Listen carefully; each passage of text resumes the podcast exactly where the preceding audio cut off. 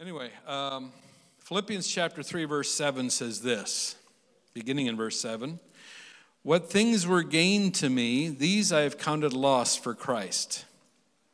Yet indeed I count all things loss for the excellence of the knowledge of Christ Jesus my Lord, for whom I have suffered the loss of all things, and count them as rubbish that I may gain Christ and be found in him, not having my own righteousness, which is from the law, but that which is through faith in Christ, the righteousness which is from God by faith, that I may know him. I think, I think our team got to know him as the one who has a passion to take the gospel of the kingdom to the nations on this trip in a way that they didn't know before and, and it transformed something deep within the hearts of our team. And the power of his resurrection and the fellowship of his sufferings, being conformed to his death. Um, I think some of our team would be ready to forsake everything for their missions assignment. Uh, one, one guy said he's having to fight the urge to leave his family to go into mission, the mission field. Uh, it's, it's, he's stirring something that deeply inside of him. Um, but they are a seed of many more to come.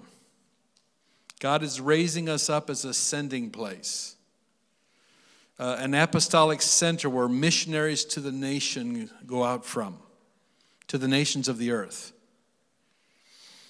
and come back to. And not all of you are called to go. But there's an opportunity for everyone to participate in going or sending.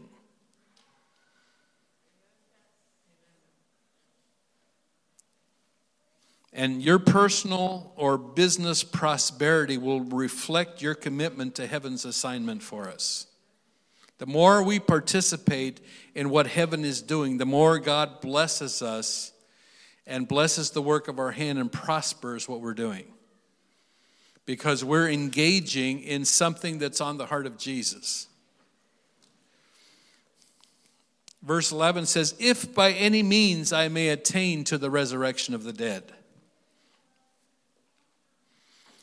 You know, that's not taught too much in church theology in our generation. Well, when you die and go to heaven, that's it, and you've reached your goal, right? Paul said, No, if by any means I may attain to the resurrection of the dead, we're, we're going to be doing some instruction on that ongoing about what really is the significance. Because when you die and go to heaven, your body doesn't go, only your spirit goes. And there is a resurrection of the dead that is promised to God's people, where your spirit comes back into your resurrection body. You know, your body is what comes from the earth. And as long as you're in your body, you have an opportunity to have dominion over the earth. But only when you're in your body can you exercise that dominion. Does that make sense? Because it's your body that connects you to the planet that you come from. And our destiny is here. It's in this planet to rule and reign with Christ. Amen? Anyway, I won't go too far down that road right now because then I won't be able to come back too easily. But righteousness on the basis of your performance gives you esteem in the eyes of the community, but it's not currency that you can spend in the kingdom. You know, all of your good deeds, all of your good deeds do not make you righteous in the kingdom of heaven. They, they, they, serve you well in, in this world, in this community, especially in this community, where it's all about, you know, having a spotless record and good reputation and being well thought of and all of that.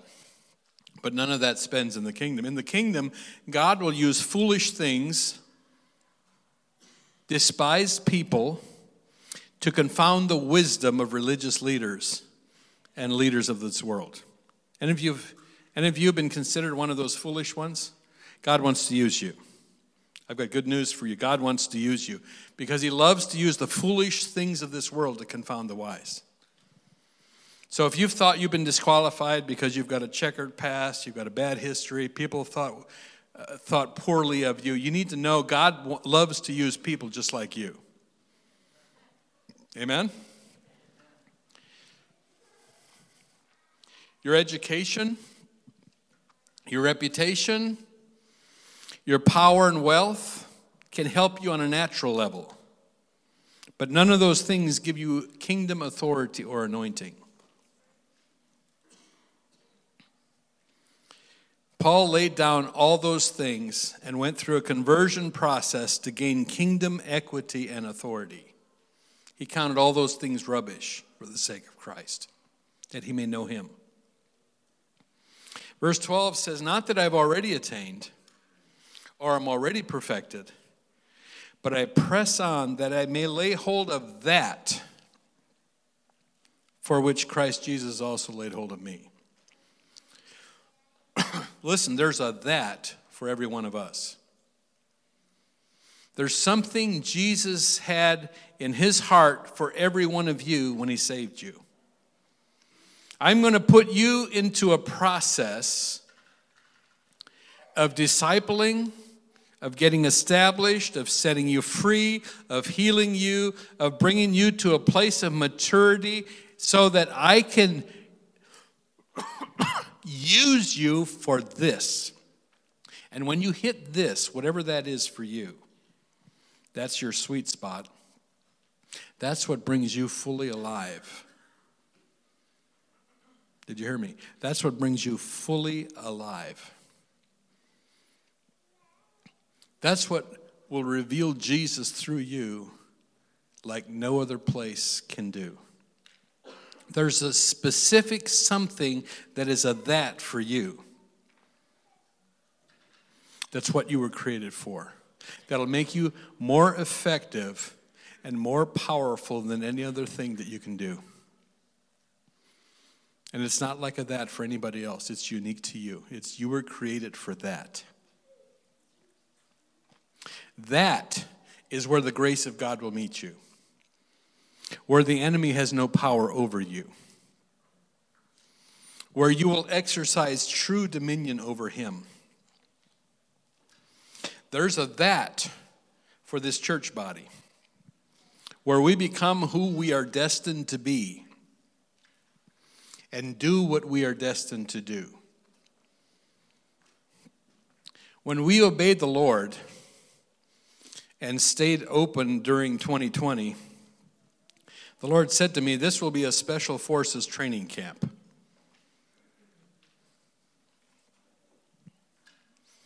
And I had the sense that it wasn't so much about teaching everyone the finer points of spiritual warfare and missions engagement. it was more about marinating people in faith and courage. So they would be available to be sent where they were called to go and would go without fear. Because we live in a culture where everybody is taught to make themselves as safe as possible, secure their future, make sure everything is provided for, make sure everything is safe. When, when somebody leaves our house, we say, stay, we say, be safe. Everything is about safety, right? Be safe. I, I discovered during 2020 that safety is not a kingdom value. Those who wanted to be safe often were sidelined and bound by fear in their need to be safe.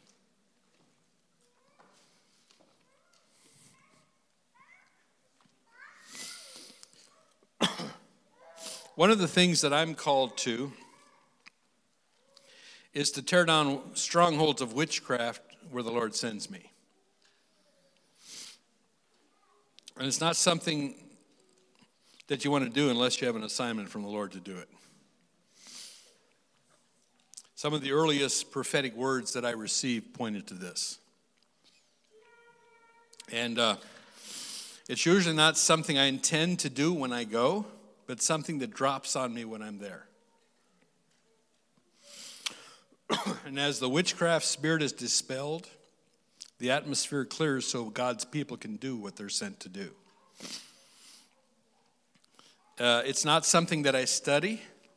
I don't study witchcraft or focus on. It's an anointing that falls on me and something I'm compelled to do. It's almost like the Holy Spirit grabs me by the scruff of the neck and says, This is what you're going to do. And there's this, there's this righteous fire that falls on me. And, and this, this focus on the strongholds of darkness that have kept that community or that church enslaved, and I confront it. And that happened this trip. uh, we had public meetings uh, in the evenings, and the first two nights, first night I focused on witchcraft, and I'm preaching to pastors and leaders. And I call them to repentance for tolerating witchcraft in the culture, in their people, in their families. And I, and I asked them to come repent for tolerating it, for allowing it to exist, for allowing it to contaminate the atmosphere so the Holy Spirit cannot move in power the way that He wants to. And many came and repented. The next night, I was going to move on to something else. It dropped on me again. So I confronted it again. And I got pastors to repent further and to make a commitment that they were going to confront it in their families, they were going to confront it in their churches. Because the Holy Spirit cannot bring. How many, how many churches are praying for revival and there's so much witchcraft contaminating the atmosphere that revival cannot come? Because we've compromised with the enemy. And so I did it again that next night.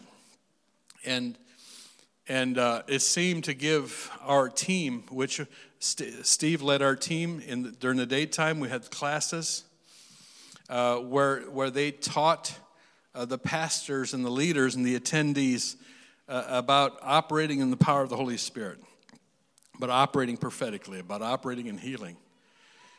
And uh, the atmosphere shifted. And uh, so, so that was just something that happened. Um, when you live your life before God,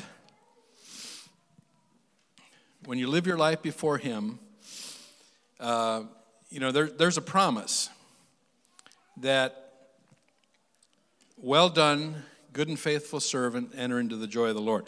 When you live your life before God, that doesn't all happen after you die. You can live in that joy now. Every time you do something that God has called you to do, you can hear Him say, Well done, good and faithful servant, enter into joy.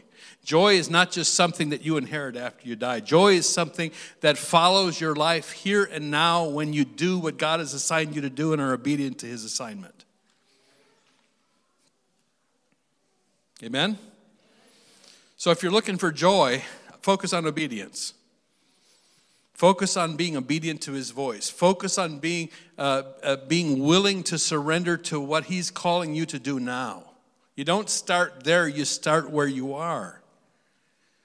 And start being obedient on a day to day basis. Start being obedient to his voice because he speaks to all of his children.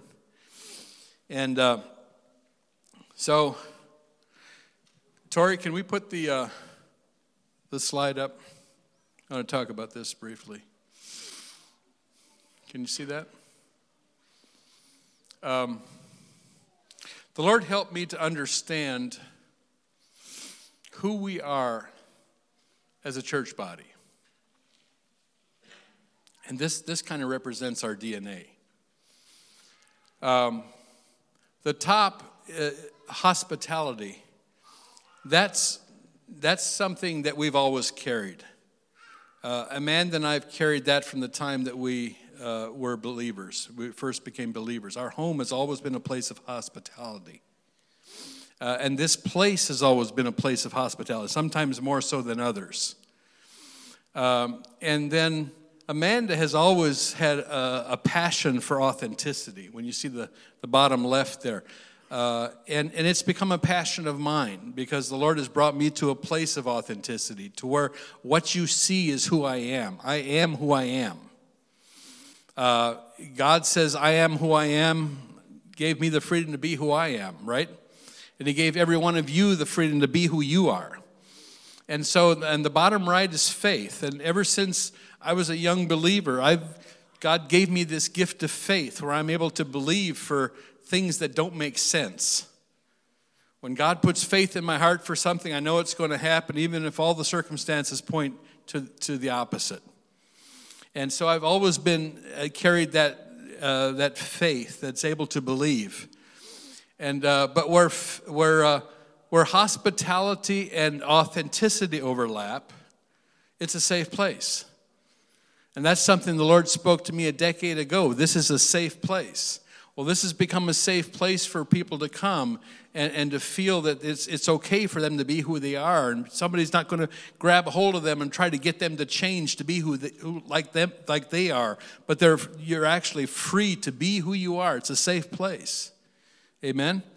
Uh, and, and I tell our leaders, don't you don't try to change people into what you think they should be.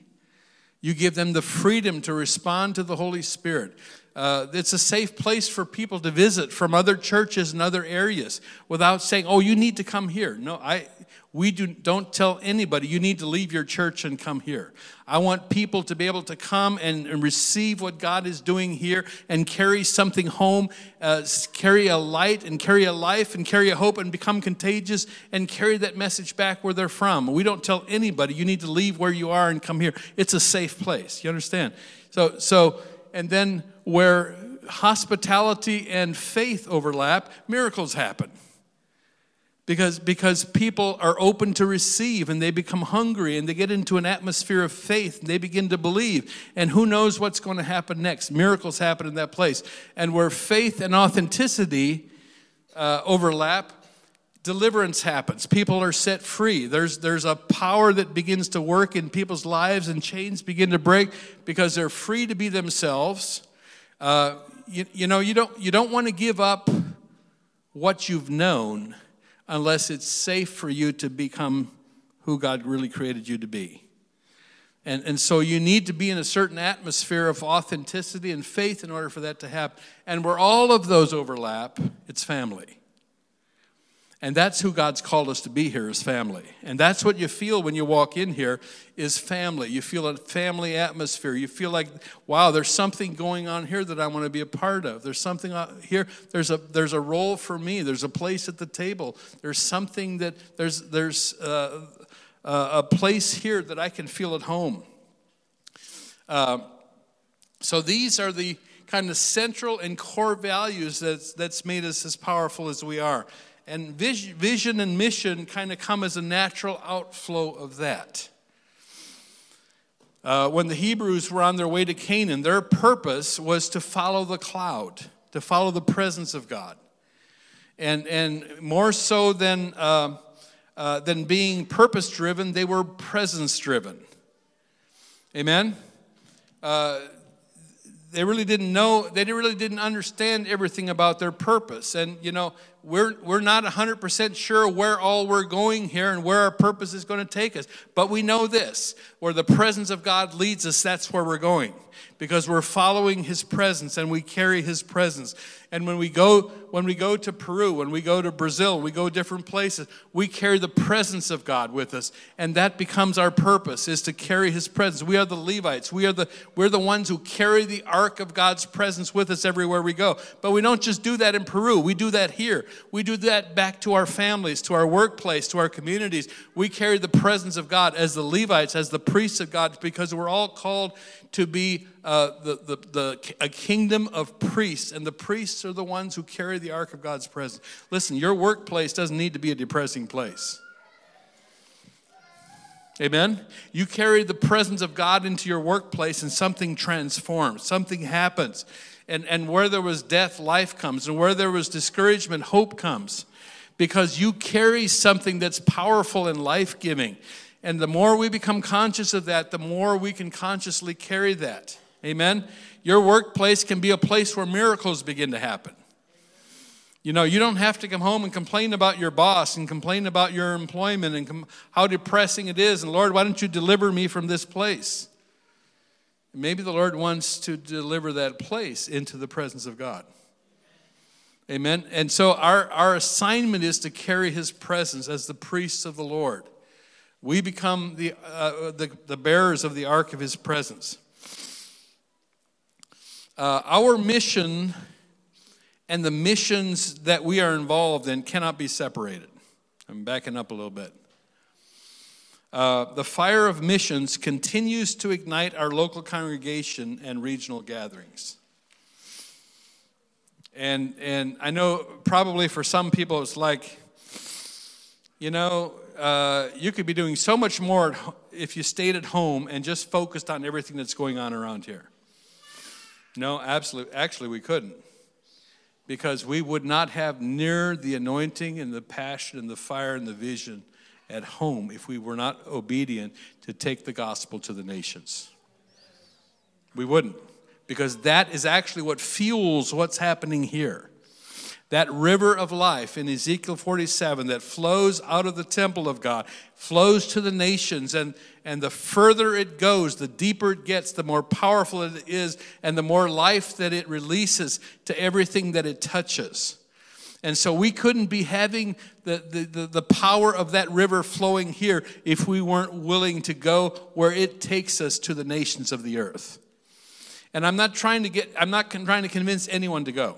You need to understand that. Because we're not all called to go physically and do that in other nations. But we can all participate in, in what's going on there. We can all participate in, in helping to send and to fund the, uh, the ones who go and what they're able to accomplish when we get there. Amen. The church where we where we uh, went this time, it's the Central uh, Mepi Church in Caballococha, a jungle city of uh, two three thousand people, and uh, and so we we took up an offering. Uh, several months ago, and we raised funds to build onto the back of the building. There's like a 20 foot, probably, area in the back that was just vacant land back to the border wall behind it. And so we literally raised funds to put a floor and a roof over that back. And now we're going to uh, do that again one of these days. They're going to finish building the walls around it because the material costs have gone up.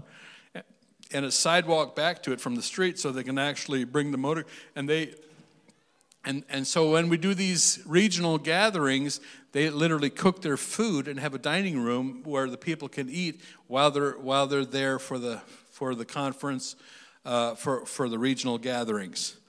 And, and so it's, it's, it's, there's so much passion and so much vision in that church right now because of what we've partnered with them to help bring. Uh, I, was, I was there last year, and uh, this one girl uh, really touched my heart.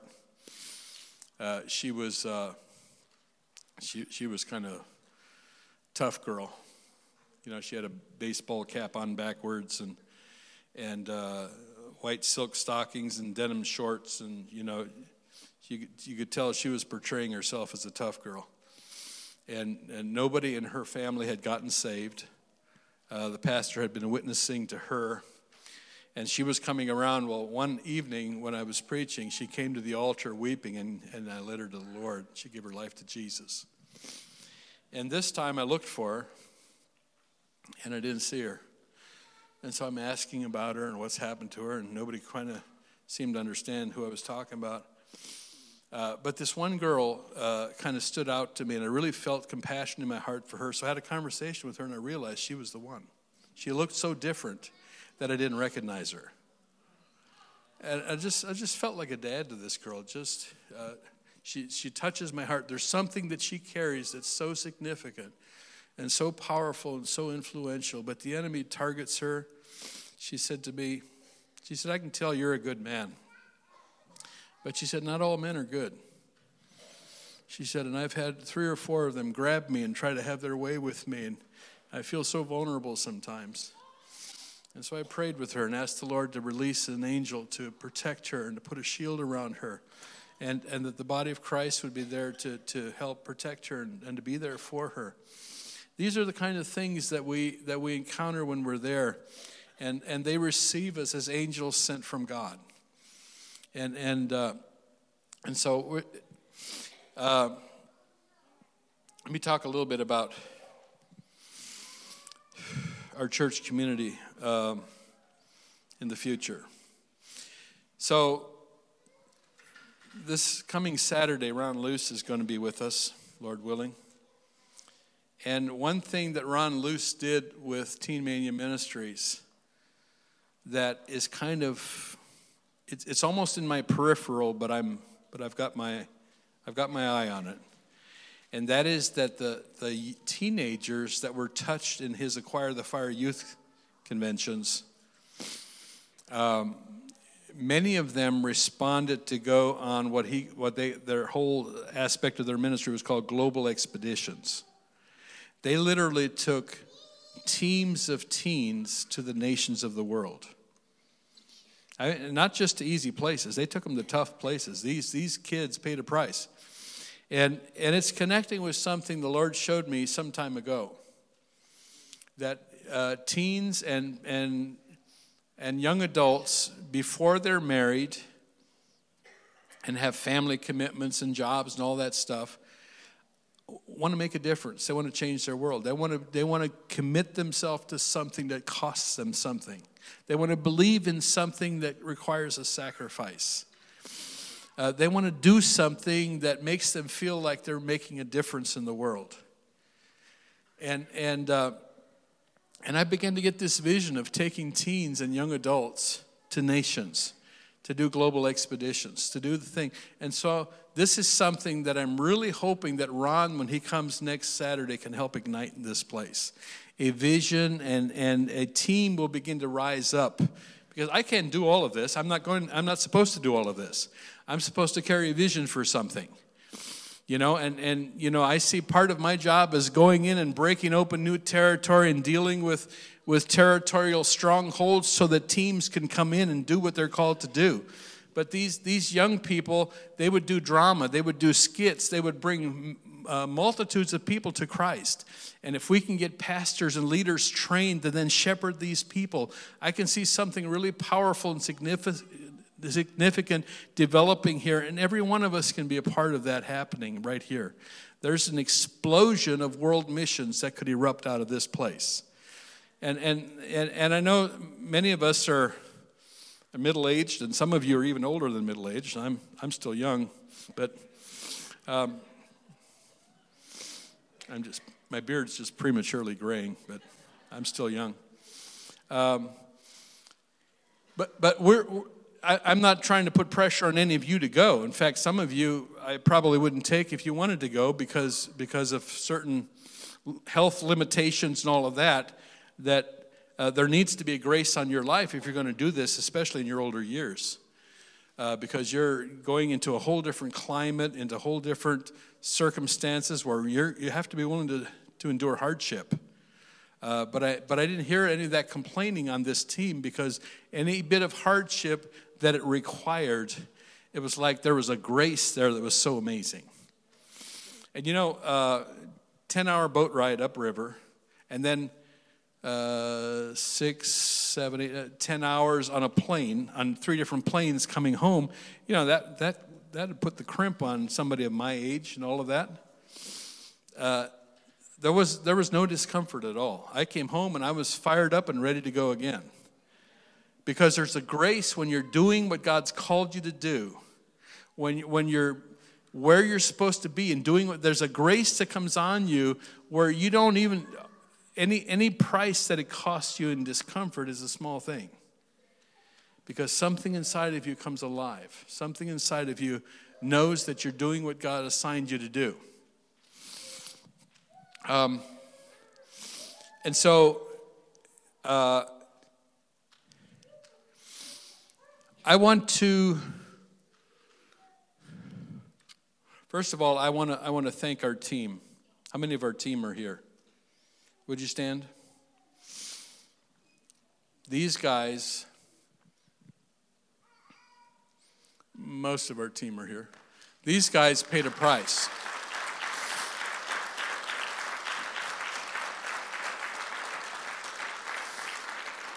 Uh, these guys humbled me. you know, I'm, I'm kind of used to, uh, uh, to doing this. this. These guys, th- this is the first time they had been to this city, this jungle city. I'd been there a number of times before. And, uh, and, and to do what they did and to do it without complaining uh, and to do it with so much passion, so much fire, and so much love, uh, so much compassion, it really humbled me. And I was so, I'm so, so proud to serve with you guys. It really was. You guys were, were amazing.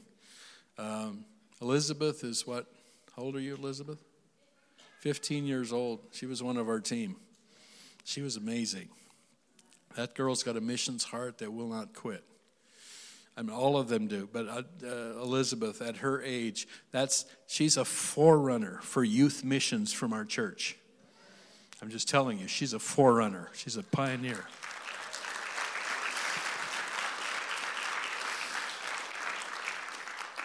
the more that we can raise up uh, warriors to go to the nations here, the more God's going to bless us. I'm just telling you that right up front. Uh, you see that throughout the book of Acts when you look at the early church. The more they reached out and took the gospel to the nations, the more God blessed them at home. And that's a dynamic that's hard for us to fit our natural mind around because it's a spiritual dynamic and it doesn't fit into the way we're taught to think. You know, I've had people come to me over the years say, "You have no business going down to South America. We've got lots of needs around our own community and around our, our own cities." And see, but that's natural thinking. You know, I, I, had, I had a prophetic word 18 years before I went to Peru, and I had a bit of that mindset. Well, if the Lord wants me to go to Peru, He'll get me there. You know? And that was pretty much my response to it. Well, He got me there. Somebody offered me a free ticket, and that sounded like God to me. and so I went. And from the first time I went, something ignited in my spirit, and I knew that I had destiny there. You know? And so um, there's a lot of needs right now in Ukraine. And, uh, you know, Chris Christie's got a, a brother and a brother in law who are over there right now uh, helping people on the, in, in, in, Ukraine that are, that are being bombed and, and all of that. And, and there's incredible needs there. Um, and any of you that would like to contribute to that, uh, to them being there, uh, you can designate that. But we also have another, uh, Marcus, Bettina's brother. Uh, when he was on one of his missions assignments in Africa, they met a, uh, an outfit that prints Bibles and they're printing uh, New Testaments for 75 cents each, which is pretty phenomenal. And they're printing, uh, he's ordering, or already did order, 60,000 New Testaments that they're taking to Ukraine and to Poland for refugees in Poland from Ukraine. Uh, there's, there's a lot of people that are coming to the Lord in the midst of this, this conflict. And, and this, this is going to happen like in the next couple of weeks, that these Bibles are going to be shipped. And so he's asked if we would be willing to participate in that. And I said, yeah, we'll take up an offering for that. So we're going to take up an offering for uh, New Testaments for Ukrainians, whether it's in Ukraine. 20,000 of them are going to Ukraine. 40,000 of this batch are going to Poland. And then they're going to uh, adjust from there. I've actually asked uh, your brother if they could use some of those, and he said he would let me know. They're going to research it. And so uh, we're going to take up an offering for those. And uh, I'm actually going up to, uh, I'm not going to see him because he's, he's off on an assignment somewhere else, but I'm actually going up to that uh, ministry this afternoon and preaching there. God will provide up in, up in uh, Cleveland, uh, where this ministry comes out of. So, Father, we thank you for the ability that you've given us to partner with missions, uh, to be a part of bringing answers. We'd love to be able to bring all the answers they need, but we can help bring the Word of God today. And, and your word is where many of us have found answers that we need. We ask, Father, for an outpouring of your Spirit in Ukraine and in Poland and Romania and all the other places where refugees have gone. Let there be an outpouring of your spirit. Let multitudes uh, come to Christ. Let there be a powerful awakening, a move of God, so that whatever the enemy does to try to destroy people in that region of the world, it's going to be a defeat because your kingdom is moving in power. We thank you for every miracle that's happening. We've heard so many testimonies of miracles uh, that have been happening on the front lines in that conflict. We thank you for protecting the people of God. We thank you for giving them faith and courage and boldness that they would stand up with no fear in the midst of that conflict and declare the word and, and the purpose of God into that region. And we thank you, Father, that you are in charge. We command every spirit of darkness that has lifted itself up against the knowledge of God in that place to be submitted to the, to the footstool of Jesus Christ. And, and, and we thank you, Father, for prevailing over all the plans of the enemy. And this is going to be a great defeat for the kingdom of darkness and a great victory for your people. We thank you for a revival coming to that whole region, a whole new wave of revival. We thank you for that in Jesus' name. Lord, any of us that are supposed to partner with that in, in, uh, in, a, in other ways, we ask that you would speak to our hearts because we're making a commitment that we're going to be obedient to your voice. And we ask that you would give us the courage, the faith, and the resources to do whatever you ask us to. In Jesus' name, amen. So let's take up that offering. Uh, there's a uh, text to give option. Just put special, designate special. And everything that comes in will go right to uh, the cost of printing and distributing those Bibles to the Ukraine and surrounding areas.